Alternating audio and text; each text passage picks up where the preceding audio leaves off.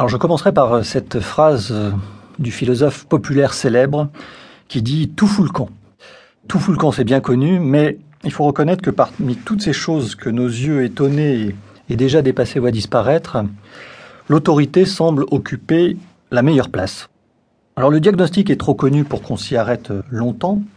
On entend, on lit à la une de nos magazines préférés que nous serions en train de vivre la crise, voire la fin de l'autorité.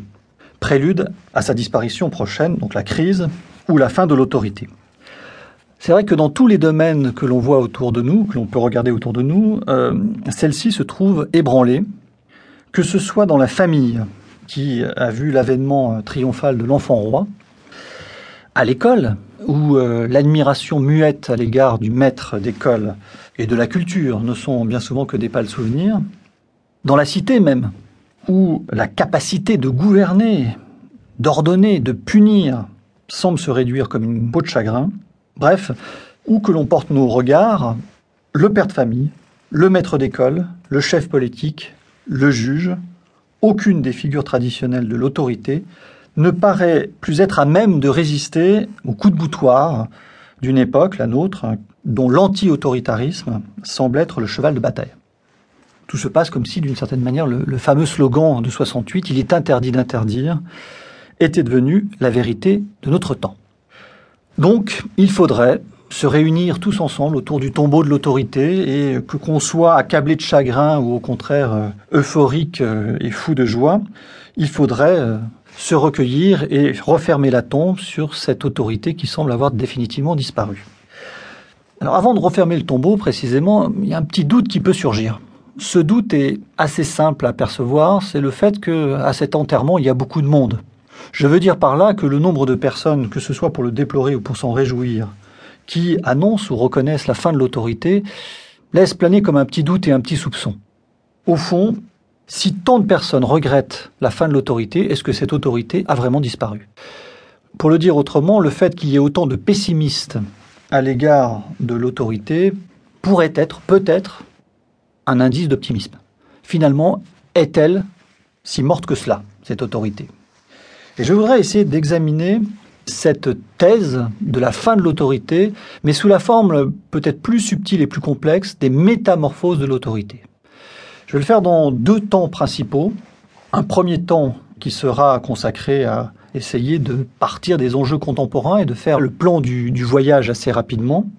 Et puis un second temps, plus long, au cours duquel j'essaierai d'examiner l'autorité dans sa problématique peut-être la plus profonde, à savoir l'autorité politique. Et là, on essaiera, au cours de ces séances, d'identifier l'autorité dans ses dimensions historiques et l'autorité plus politique plus spécifiquement. Alors avant toute chose, il faut d'abord tenter de définir un peu l'autorité, ce terme, complexe, débattu. On peut le faire en, réalité assez facilement, en distinguant l'autorité d'abord du pouvoir, ne serait-ce que euh, pour cette raison simple qu'il peut y avoir du pouvoir sans autorité, c'est l'autoritarisme du petit chef, celui qui a beaucoup de pouvoir mais pas du tout d'autorité, celui qui n'a pas de prestige, qu'on n'admire pas. Et puis il peut y avoir de l'autorité sans pouvoir. C'est par exemple la sérénité du vieux sage, ou le vieux sage que l'on va consulter, qui a effectivement beaucoup d'autorité, mais euh, dont le pouvoir est passé derrière lui. Donc première distinction, autorité et pouvoir, très importante, on va la retrouver tout au long de ces analyses. Deuxième distinction, l'autorité se distingue aussi de la contrainte par la force qu'elle permet d'éviter, mais aussi de l'argument rationnel qu'elle dépasse. Là où il y a autorité, il n'y a pas de violence. Dans l'autoritarisme, il peut y avoir de la violence, mais là où il y a autorité, en principe, à tout le moins, il n'y a pas de violence. Et il n'y a pas non plus forcément d'argumentation, puisque celui qui a l'autorité n'a pas besoin, en quelque sorte, ni d'imposer, ni de justifier. L'étymologie du terme est intéressante. Le mot vient du latin augere, qui signifie augmenter. Je dirais même gonfler, en quelque sorte. L'autorité est donc une opération un peu mystérieuse qui augmente un pouvoir, c'est ainsi que le petit chef devient un grand homme, ou qui augmente un argument.